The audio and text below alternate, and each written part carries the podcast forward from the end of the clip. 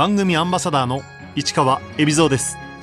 このコーナーは毎回一人の障害者アスリートチャレンジドアスリートおよび障害者アスリートを支える方にスポットを当てスポーツに対する取り組み苦労喜びなどを伺います。パラバドミントン山崎由真です。山崎由真。1988年東京生まれの30歳。小学2年からバドミントンを始めるが高校1年の時交通事故で車椅子生活。以後バドミントンから離れていたが2013年に再開。2人の子供を育てながら国際大会でも活躍。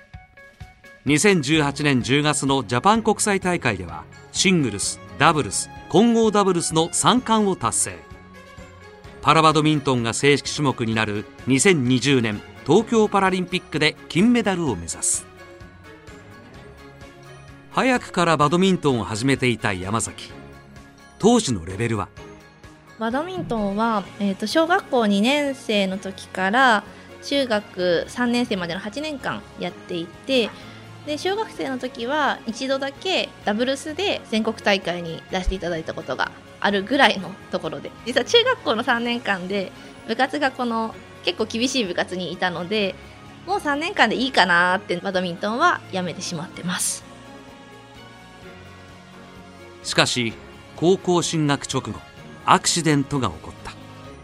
事故にあったのはもう高校1年生の時に車の事故で下半身不随その脊髄損傷という状態で車椅子になりました。もう車椅子になったっていうところでこう目の前のことに一つ一つ精一杯で、まあ、高校に復学する学校になれる就職活動するですとかそういった一個一個本当に目の前のこと一つ一つやっていくのが精一杯でその間はもう全然スポーツやろうとか何も思っていなかったです。その後23歳で結婚。しばらく主婦業育児に専念していたが2013年障害者がプレーするパラバドミントンを始めた。自分のその昔バドミントンやってたことを知ってるお友達のお母さんが教えてくださって、まあ、見てみようかなっていう感じで自分の母と当時、えー、と1歳半だった長男と連れて3人で見に行ってみたのがきっかけですね。実際にプレーしてみて戸惑いは？一番戸惑ったのはやっぱし車椅子の操作が本当に難しかったし今も難しいです。立ってやってた時よりかまあ30センチ近くもう下に下がってしまうので高さが違う部分やっぱり最初空振りが多かったり、まあ、フレームに当ててしまったり。ただそれ以外はほぼ通常のバドミントンと同じルールだ。車椅子バドミントンはルール的にはその使ってるラケットだったりシャトルだったりコートだったりそういったものは全部一緒で21点の3セットマッチは変わりないです。ただ車椅子のクラスになると,、えー、とシングルス1人でやる方のクラスはコートが半分になってさらにネット際に近いサービスラインっていうラインがあるんですけどそのサービスラインから相手のサービスラインまでは全部アウトになります。車椅子になるとやっぱりコートが狭い分本当にいつ仕掛けるかだったりそういう駆け引きがすごい面白い競技でもあるのでやっぱりそのクリアも長いですしあの仕掛けるタイミング的にもまた時間がこう長いラリーをずっと続けるような競技だなとは思います。もともと8年間バドミントンに取り組んでいたこともあり山崎はすんなり対応していった。車椅子操作にも少しずつ慣れてきてでラケットさばきとかもこう以前やってた部分も加味しながらまたさらに上げていけるような方向に頑張ってるので、まあ、少しずつ本当慣れてったなとは感じてます。パラバドミントンを観戦し再び車椅子でバドミントンを始めた山崎。またやってみたいと夫に伝えた時反応は？私がやりたいんだったらやってみればいいんじゃない？っていう形で応援してくれてで結局やっぱちっちゃい子がいるのでその部分で自分の方の両親だったりとか練習行く時に一緒についてきてもらって子供を見てもらったりとか。で主人の方の両親はこうお泊まりでも預かってもらえる形でお願いしてたのでもう本当にどっちの両親にも手伝ってもらいながらバドミントンはやってますね。バドミントンを再開した後第二子を出産。またブランクがあったが2014年10月再びコートへ戻った。その年の暮れ腕試しで初めて出場した日本選手権で山崎はなんといきなりシングルスで準優勝となった。まあ本当に腕試しじゃないですけど全然その上の方に上がれるっていうよりかはどういう感じなのかなっていうのを感じるために出たような試合ではありました。腕試しで出た大会で2位。だが山崎が日本選手権に出たのは実はもう一つ理由があった。2014年の10月にそのパラリンピックでバドミントンが正式種目になりますっていうのが発表された年でその年の12月の日本選手権でこういう形だったので、まあ、この頑張ってればパラリンピックに出られるかもしれないなっていうのはすごい感じてそれを機にまあのめり込んでいったっていうのもあります。悔しさをバネに翌2015年山崎は世界選手権に出場ベスト8入りを果たした2015年の世界選手権出たことでで出てその負けた相手がちょうどその年にの世界選手権でシングルス優勝された選手だったんですね。でその選手と戦った時もそんなにそのボロ負けしたっていうよりかはこうちゃんと一緒にラリーができて戦えるのは戦えるんだなってすごい感じることができたのでパラリンピックっていうところをもうさらに身近に感じたような試合だったなとは思いますその後世界トップとの差を詰めていった山崎。2017年9月町田市で国内では初開催となる国際大会ジャパン国際が行われた。もちろん家族も応援に駆けつけた。やっぱし見てもらえることでこっちも頑張らなきゃっていう気持ちにもなりましたしまあさらにシングルスでその世界選手権で負けたその選手と決勝して勝ったのでそこを本当見せることができてよかったなとは思います。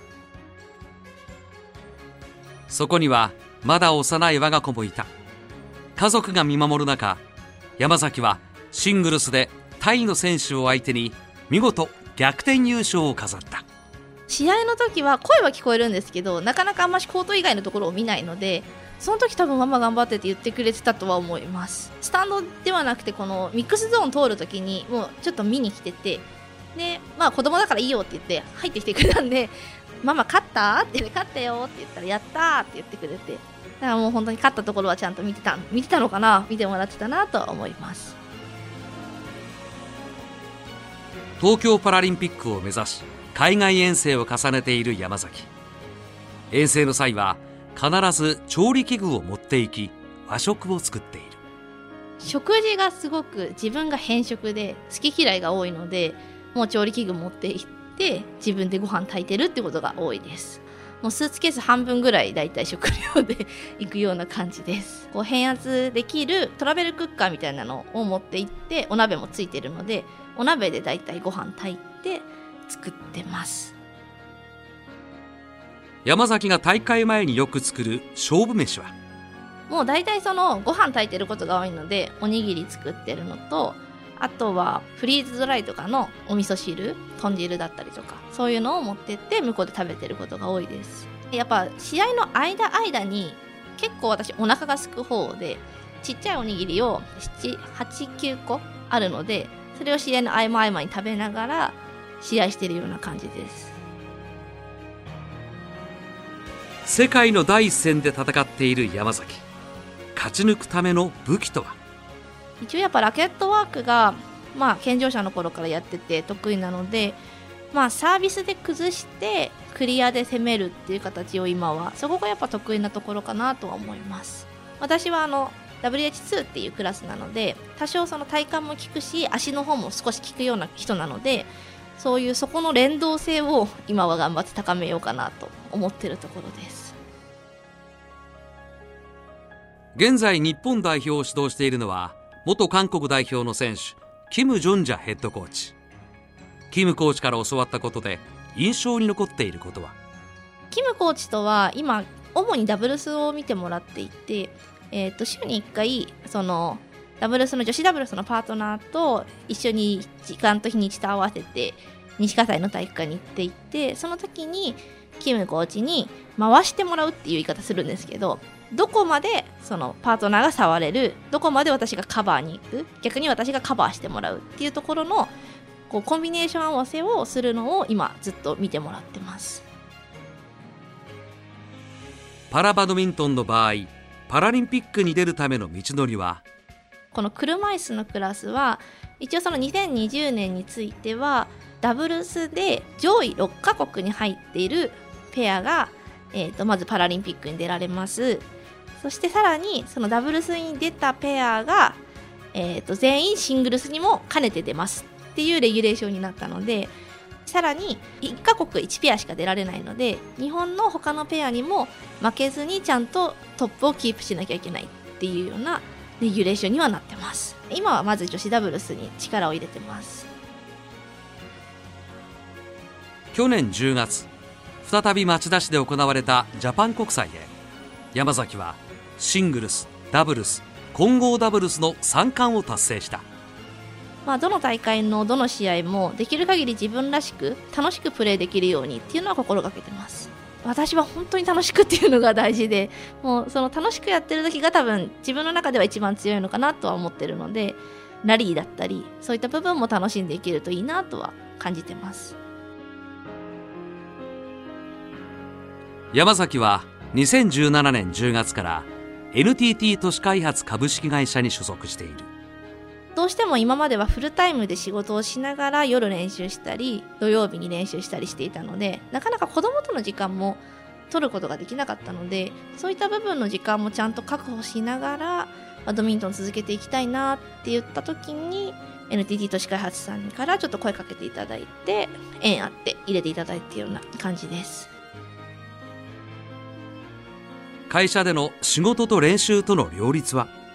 働き方改革だったり人権についてだったりそういったものをやってるような課にいるんですが会社に行ってればそういうお手伝いをしたりあとは基本的にはやっぱり今バドミントンをやっていることが多いので、まあ、大会の結果報告ですとか講演会だったりとかそういったものが今は仕事になってます。練習拠点は？トレーニングを今八王子でしていてバドミントンのコーチとかってやるのって日野なんですよ。でバドミントンのダブルスの練習しようっていうのは西葛西なんですね。そういったところら辺のその3箇所でこう練習したりトレーニングしたりっていうのを繰り返しているような感じですね。2017年東京西葛西にパラバドミントン専用の体育館が完成。普段練習場所の確保に頭を悩ませていた選手たちにとって待望の施設だった。やっぱりもうバドミントン専用にしてくださってるので線がもうバドミントンのものしかないので見やすかったりとかあともう専用体育館なのでコートも緩めるだけで基本的にはもう本当晴ればすぐ使えるっていうような体育館になっているのですごい便利に使わせていただいてます。バドミントンって体育館の中でも結構その高さが必要な競技なのでやっぱりちゃんと専用体育館があるっていうのはすごいありがたいですね。バドミントンは結構本当空調大事でやっぱし冷房入れてるとシャトルが舞ってみたりするんですけど逆にその海外の大会に行くと割とそういう体育館が全体的に多いので、まあ、そういう時の練習って思えばそういうのも使用して練習しているのはあります。次に目標としている大会は？まずは8月にある世界選手権でしっかりとポイントを取りたいっていうのが一番最初の目標になります。世界選手権までにも多分出場するやつだけで45大会あるのでその中でしっかりポイント取ることによって多分ランキング1位に上がれる時があるといいなとは思ってます。ライバルとなる国は？中国とタイですかね。中国についてはやっぱり若い選手が結構たくさん台頭してきていてタイの選手ももう2015年からずっと一緒に戦ってきてやっぱりパワフルなお姉さんで何回やってもやっぱ私は緊張するしファイナルまで持っていかれるしっていうことが多いので、まあ、そのタイの選手にもちゃんと負けないように頑張らなきゃなって感じてます。山崎に東京パラリンピックへの抱負を聞いた。2020年東京パラリンピックはやっぱりパラバドミントンにとっては本当に第1回大会になるのでちゃんとメダル取れるように一個一個丁寧に自分らしく楽しくプレーできるように頑張っていきたいなって思ってます。山崎には大会の前によく聴く曲がある。私は、えっと、よく聴く曲は椎名林檎さんの「日本」っていう曲をよく聴いています。やっぱ応援歌なのでこうすごい励ましてもらえるなっていつも聞くと感じていて基本的にもうシングルスの前って私すごく緊張しいで あのすごい緊張しててドキドキしてるのでエンドレスリピートで聞きながらアップしたりとか待ってたりとかする感じですね。競技を離れた時は家族と過ごすという山崎。2人の子供はまだ小さいため育児との両立にも取り組んでいる。競技離れてる時はもう基本的に子供と一緒にいることが多いので子供と一緒に買い物してみたり本当子供のお迎えあの習い事の送り迎えしてたりとかなその習い事見てるのもやっぱ面白いですしそういったのが多いですね。プールと体操に行ってるんですけどなのでプールまで連れてって下の子が最近入ったので下の子は着替えも手伝わなきゃいけないので着替えさせてプールに送り込んで終わったらまた迎えて帰ってきてご飯作ってみたいな感じですかね。主人とか主人の両親うちの両親とかにはもう基本的にはあの遠征中の手伝いをお願いするようにしてます。6歳と4歳です。上の子は多分バドミントンを頑張ってるっていうのはすごい分かってくれてると思うんですけどパラリンピックっていうものが何っていうのが多分まだ2人とも分かってないと思うのでまあ頑張ってる姿を見てもらってって自分で頑張れること見つけてほしいなっていうのは本当常々思ってるのでまあその見せる舞台としてパラリンピックはこの上ないっていう形なのでまあ本当にしっかり頑張りたいなとは思いますね。アスリートとして山崎のこれからの夢目標は？一応40の年のパラリンピックは出たいとは感じていて2020が32なので3回目のパラリンピックまでは頑張りたいなってすごい感じていてただまあその後も自分がまだまだ頑張っていけるぞって感じられればもっとその先も続けていけたらいいなとは感じてます。車椅子の方のクラスはやっぱり足を使わなくて腕だけでやるのでその足の大きい怪我とかっていうのがないので割とその競技人生もすごい長くやれる競技だなって思ってますね。山崎にパラバドミントンの魅力を聞いた。さまざまな障害の方が一緒にできる競技なんですね。なのでこう車椅子の方のクラスも2クラスありますしその中で私はやっぱり車椅子のクラスなので車椅子のクラスの魅力でいくとこう車椅子っていうものをやっぱ使用しながらそれをこう扱いながらラケットを扱うっていうのがすごい見ていて面白いかなって感じてるのとあとその健常のバドミントンと比べてもやっぱりこの駆け引きとかをがまた健常とはまた違った駆け引きをシャトルが落ちるまでのあの短い時間でどっちもお互い考えながら駆け引きしているのでそういった部分がすごい面白いなって感じてます。